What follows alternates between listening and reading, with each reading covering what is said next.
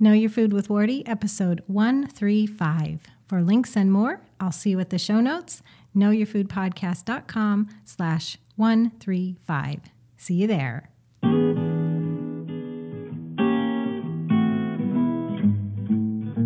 Hey everyone, welcome to Know Your Food with Wardee. I'm Wardee in Southwest Oregon, a traditional food blogger at gnowfglins.com and knowyourfoodpodcast.com. I'm glad you're here. This is the podcast where we're all about ditching those poisonous processed foods, breaking free from the conventional food paradigm, and instead embracing whole foods raised, saved, and prepared with traditional methods. It's fun, it's delicious, and it's healthy. You're on your way to looking good, feeling good, and most importantly, doing good.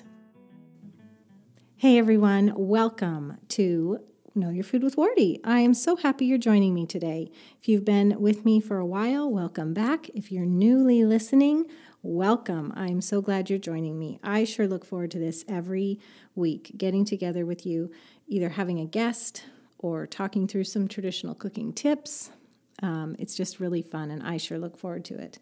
I want to give a shout out to Vicki, who sent in an email this week. Vicki is from mompreneurcommunity.com, and she said, and this just made my day. She said, I wanted to send you a quick note to say thank you for being in my earbuds while I do the laundry and wash dishes. Your podcasts have been a huge blessing to me and my family. While we may not do everything I'd like to do as far as traditional living and cooking, I know that we're getting there via baby steps well. Isn't that encouraging? I hope you're encouraged by that because not only did Vicki's words just lift me up and encourage me, um, because sometimes I wonder, oh man, do people even really enjoy listening to me talk? Um, and then I get a message from Vicki or someone else that's saying that they're listening while just you know, going through life and that they're enjoying it and learning and being encouraged, and that encourages me. The other thing that I really got out of Vicki's message was the fact that they're doing baby steps, and that even though they're not doing everything they'd like to be doing, um, that they're enjoying what they are doing and they're making progress by baby steps. And that is something we all need to take to heart. There's such a thing called the 80 20 rule, right? If you're in business or it's in your life, and it's having to do with your to do list. The 80 20 rule says focus um, 80% of your time on the 20% of things that make the most difference.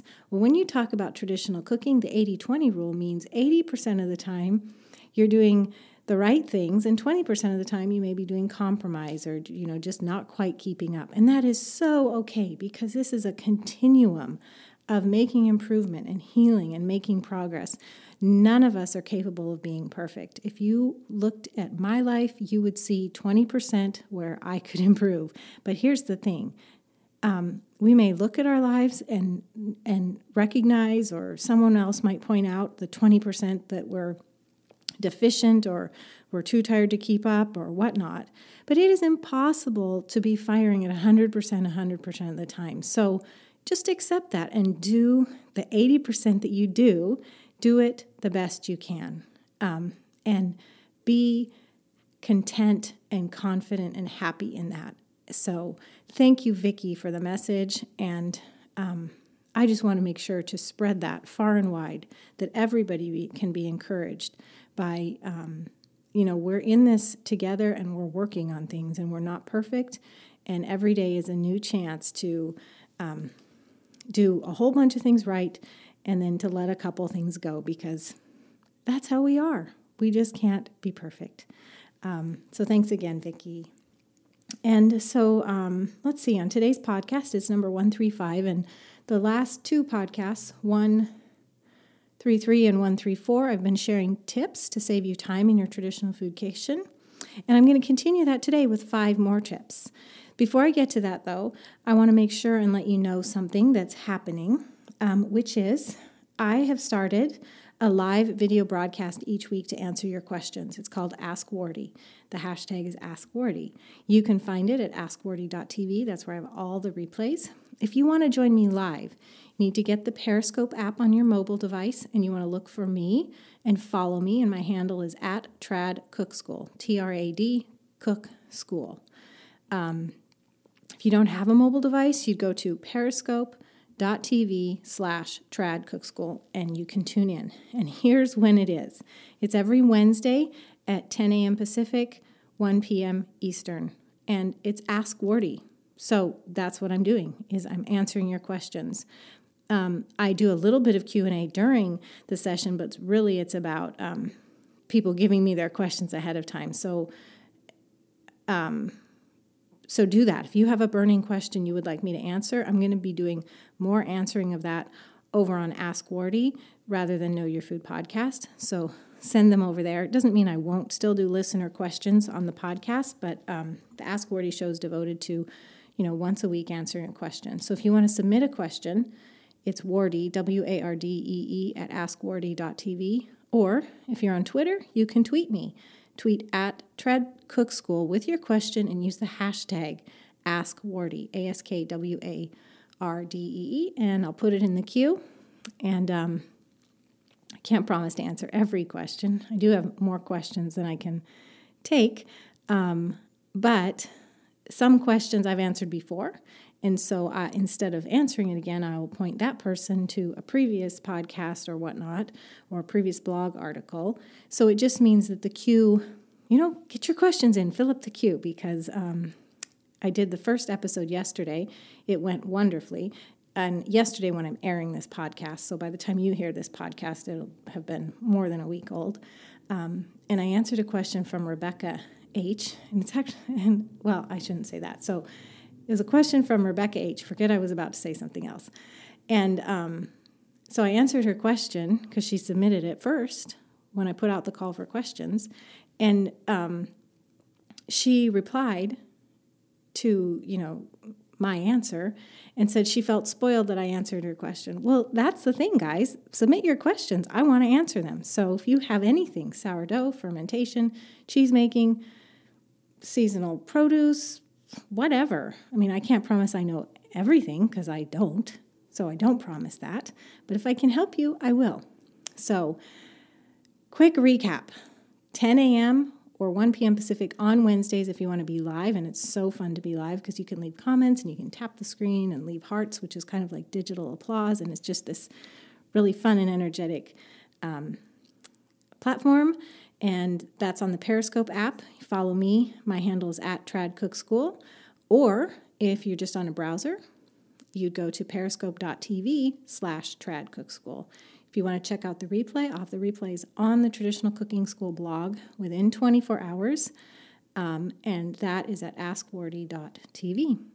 Okay, everybody caught up with that?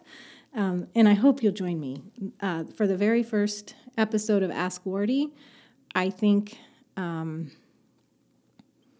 I want to say the number was 170, but I didn't see all of the 170 at one time because people pop on and off. They're searching for broadcasts, and you know, if they're not interested in traditional cooking, they may have just come in like, "What's sourdough? Hmm, let me see." And then I start talking about hooch and stuff, and or kombucha, and they're like, "This is weird," and then they leave. But I think by the time we finished, there was about 50 people hanging on with me, and that was incredible uh, to visit with 50 of you. Um, just addressing questions about sourdough starter and bone broth. I mean, but that is the stuff that excites us, right?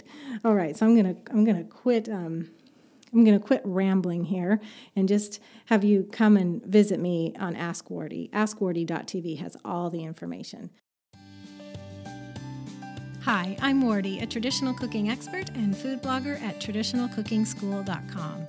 For years, my family struggled with food related health problems like eczema and food allergies, but we don't anymore. And I'd love to show you that preparing whole foods with traditional methods is easy, delicious, and super good for you too. So just go to traditionalcookingschool.com slash free and I'll show you how easily you can do it too. I'll give you five free videos that include my favorite traditional cooking techniques, plus printable at a glance fact sheets as a handy reference. So if you're ready to start looking good, feeling good, and most importantly, doing good, then visit traditionalcookingschool.com slash free today. So now it's time to do our tips. So we have five more traditional cooking time saving tips. The last two weeks, I think I've done four. Um, however, last week I was going to do four. I was going to do four. I did do four. Um, and it was just so short a podcast that today I thought I, I better just do five and make sure I fill up a half hour or at least close. Because, you know, like Vicki, you may have a lot of dishes in the sink you want to get through right now while you're listening. All right, so I feel like I need to review what I said at the beginning of episode 133 just to get us on the same page because we're talking about traditional cooking here. And traditional foods are whole foods that we use traditional methods to prepare. So we source the best quality ingredients, then we use traditional methods so that they're nutritious and digestible. We also don't shun some of the foods that um, today's nutritionists shun, like fat or meat products um, because we know that if we source naturally raised animals like um, grass-fed beef and pasture chickens that they are so healthy. Their fat is healthy the animal's healthy and that's really life-giving like the most nutrient dense food there is. Their fat and their protein is so important for us. So traditional cooking traditional foods that's what it is. And um, if you've been around a while with traditional cooking school, you know that we are all about spreading that message. And I want to help all of you get really proficient at those skills. And I know that for some, it was for me that way, looking at it for the first time many years ago, just thinking, it's really overwhelming. You know, you're, I, you want me to sprout or sourdough? Every time I do that, it turns out flat or um, uh, soak why can't I just mix up my batter and bake it? What why do I have to start it yesterday? You know, you're asking me to do all these extra things. Well, what I realized when I dove in was it helped us so much with our health and it wasn't harder. It, and it didn't really take m- more time because if you're cooking from scratch anyway, traditional cooking, you just shift around when you do things um, and you're not spending more time. It doesn't mean, however, that um, well, two things I want to say about that in this kind of lead up to the tips. One is there's so many things in traditional cooking and we do them seasonally, right? We're not doing all of them all at once. So we have to choose which which um, which activities, which skills, which methods, and am I going to employ now during the winter? And it might be different which ones you employ in the winter and the summer. It sure is for me. So we're not doing everything. We're not fermenting every possible food at every possible time. We're not making five kinds of fermented beverages. We're not doing like five kinds of cheese or five cultured dairy. I mean, we're just we're keeping this cycle going and we're not doing everything. So we got to choose. And that in itself helps you balance the workload. The second thing really is even so, even if you're choosy with which traditional cooking methods you're using at what time in your life or what season in your life, you can still benefit from time saving tips because efficiencies can be um, put into place really anywhere in our life. And the kitchen is a big place where we're for a little bit more strategic and efficient. Um, we either will have more time for our family or we'll be able to fit in, you know, one more thing that would really be a key thing in our healing journey. So do you want to save a little bit of time? I, I do. So that's why we're spending these episodes where I'm sharing my traditional cooking time saving tips. Some of them apply no matter what kind of cooking you're doing. Um, in fact, a lot of them do. But we're all healthy at home cooks, so I want to review them. And what I'm trying to do as I share them is to give you examples of um, how they apply in a traditional kitchen. Okay, so that's the preamble, just setting the stage here for the point of um, these episodes. And now I want to get into the five more traditional cooking time saving tips that I have for you today. So, number one is um, use minimal tools. Here's the thing you can spare yourself all kinds of dishes and you know mess and chaos by using less tools, not more. A couple examples of this would be if you're baking something and then you um, you don't you have 10 ingredients to measure. Well you don't have to get out 10 measuring cups slash spoons. You can double up on how you use them. And if you're actually smart about the order you're using them and here's a secret. I know recipes tell you do things in certain orders but unless it's like a souffle that has to puff perfectly and you know or the egg whites have to be beaten perfectly or you know unless it's a recipe that's highly susceptible to failure you can switch things around and make it more convenient for you okay? So this really comes into play here in a recipe where you have all kinds of ingredients some of them dry and some of them wet and you want to use minimal tools.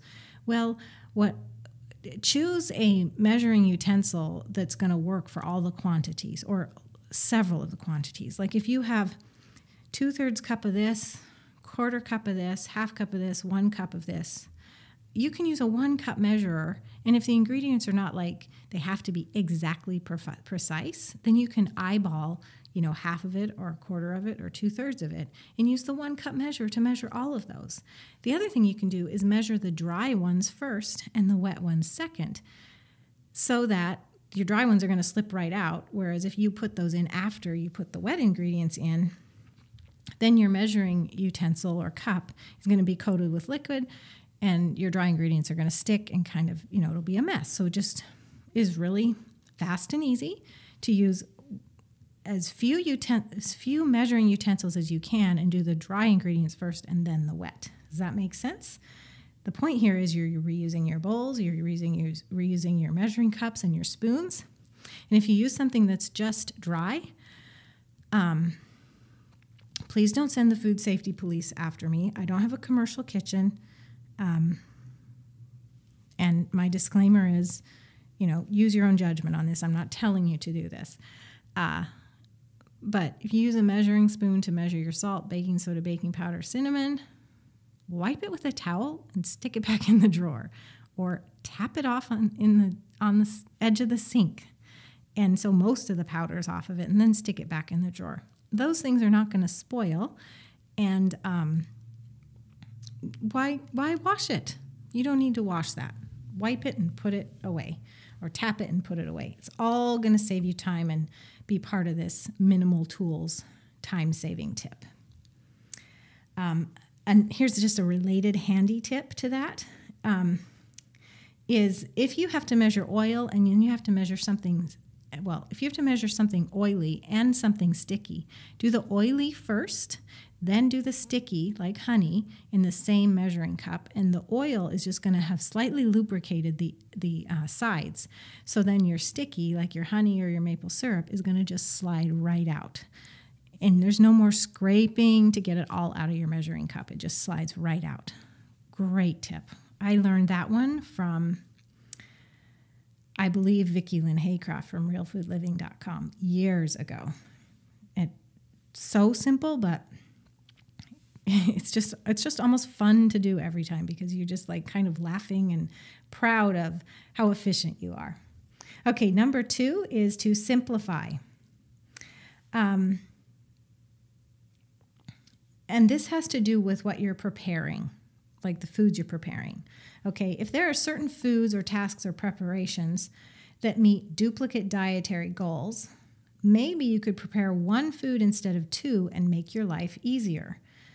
Um, and these are great foods because they pack a punch, right? So here's a, an example. Um, we all should eat fruits and vegetables because they have vitamins and minerals and enzymes.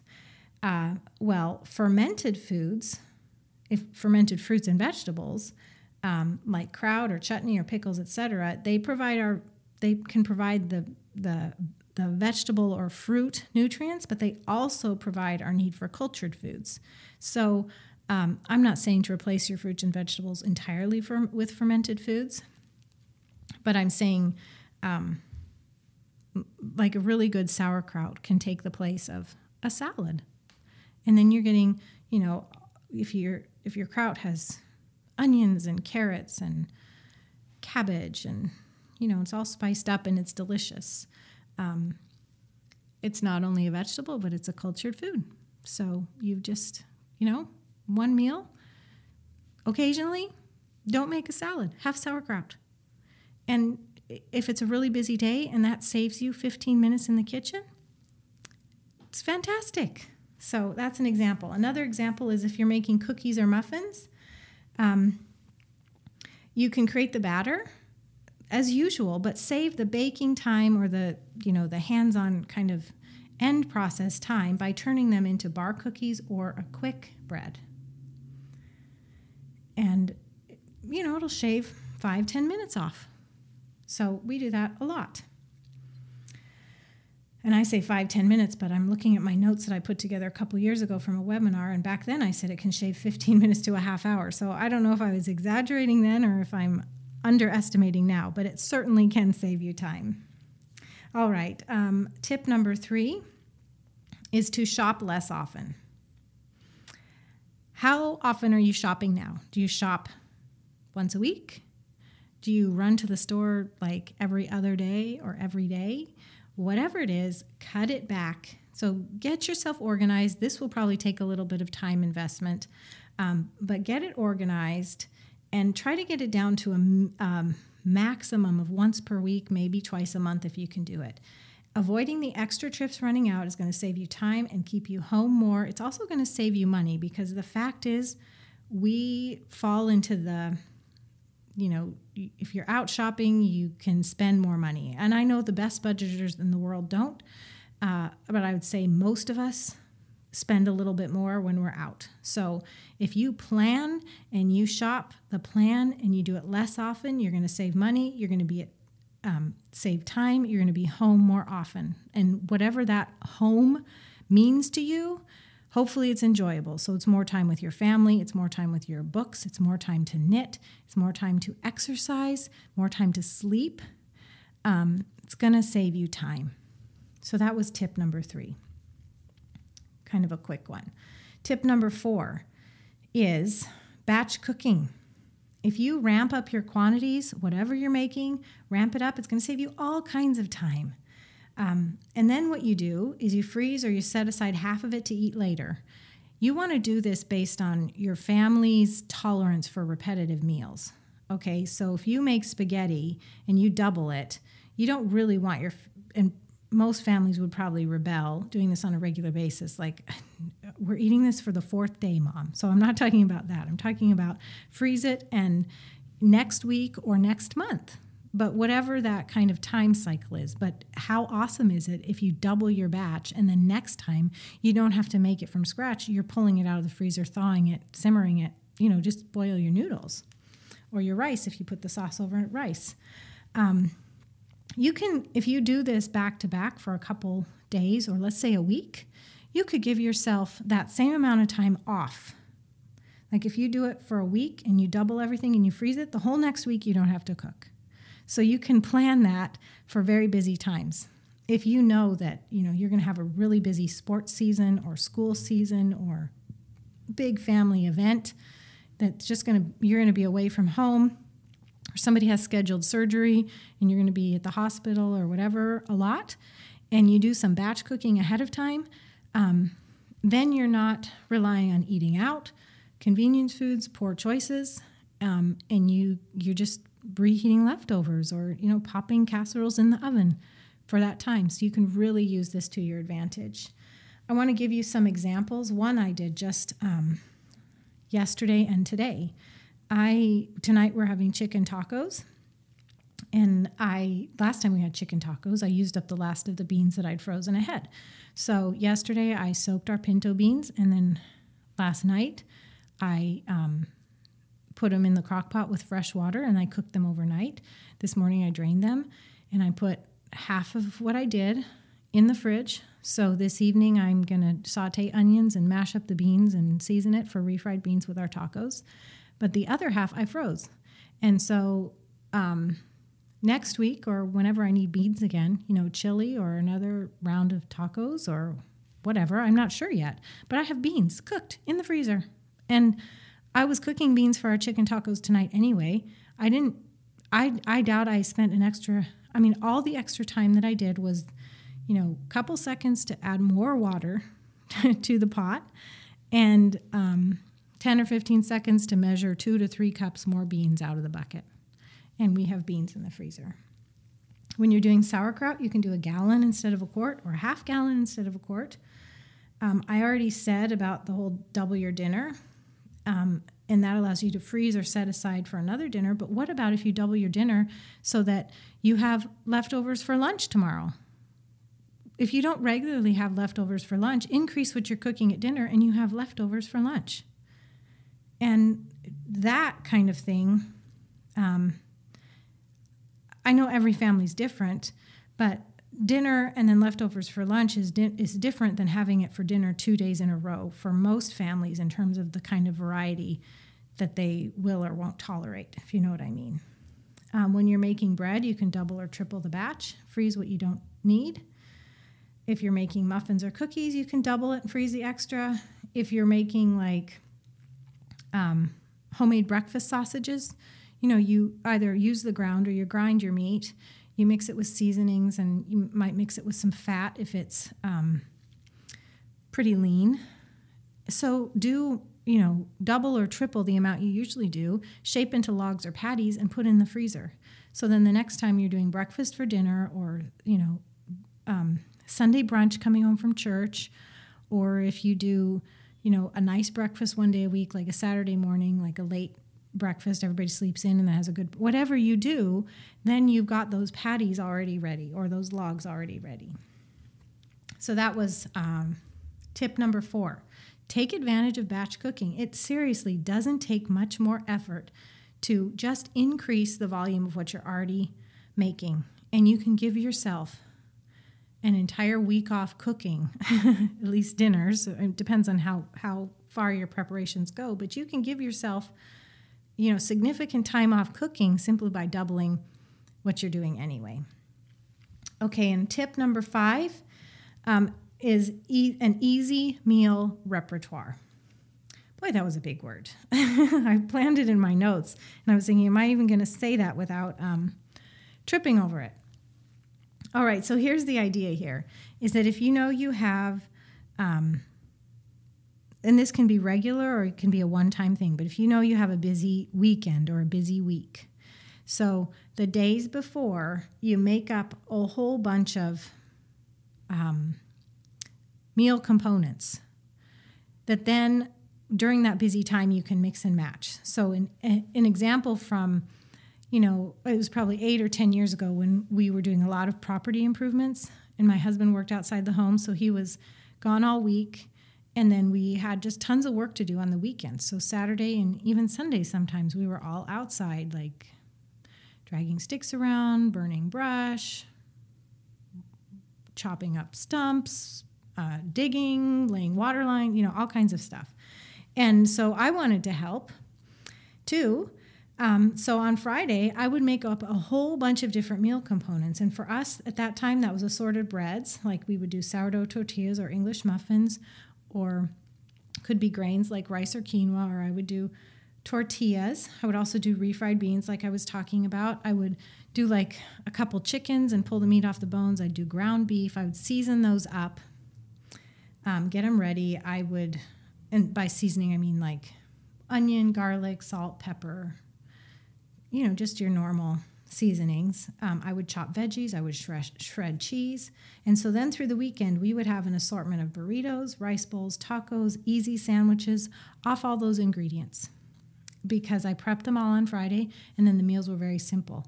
And like I said, at that time we were doing a lot of outside work. So often there was a fire going, like if we were burning brush or something.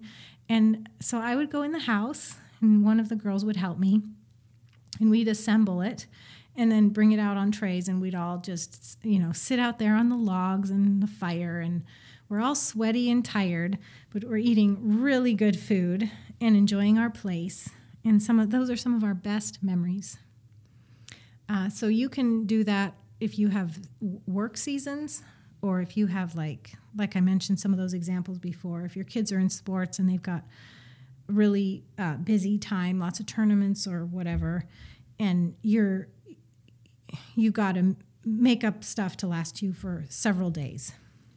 Um, those kind of situations, it makes all the difference to have all those meal components in the fridge. And like I said, the beauty of this is um, it's not repetitive because you've got different choices of each type of food, like the different breads and grains, the different meat choices, the different toppings.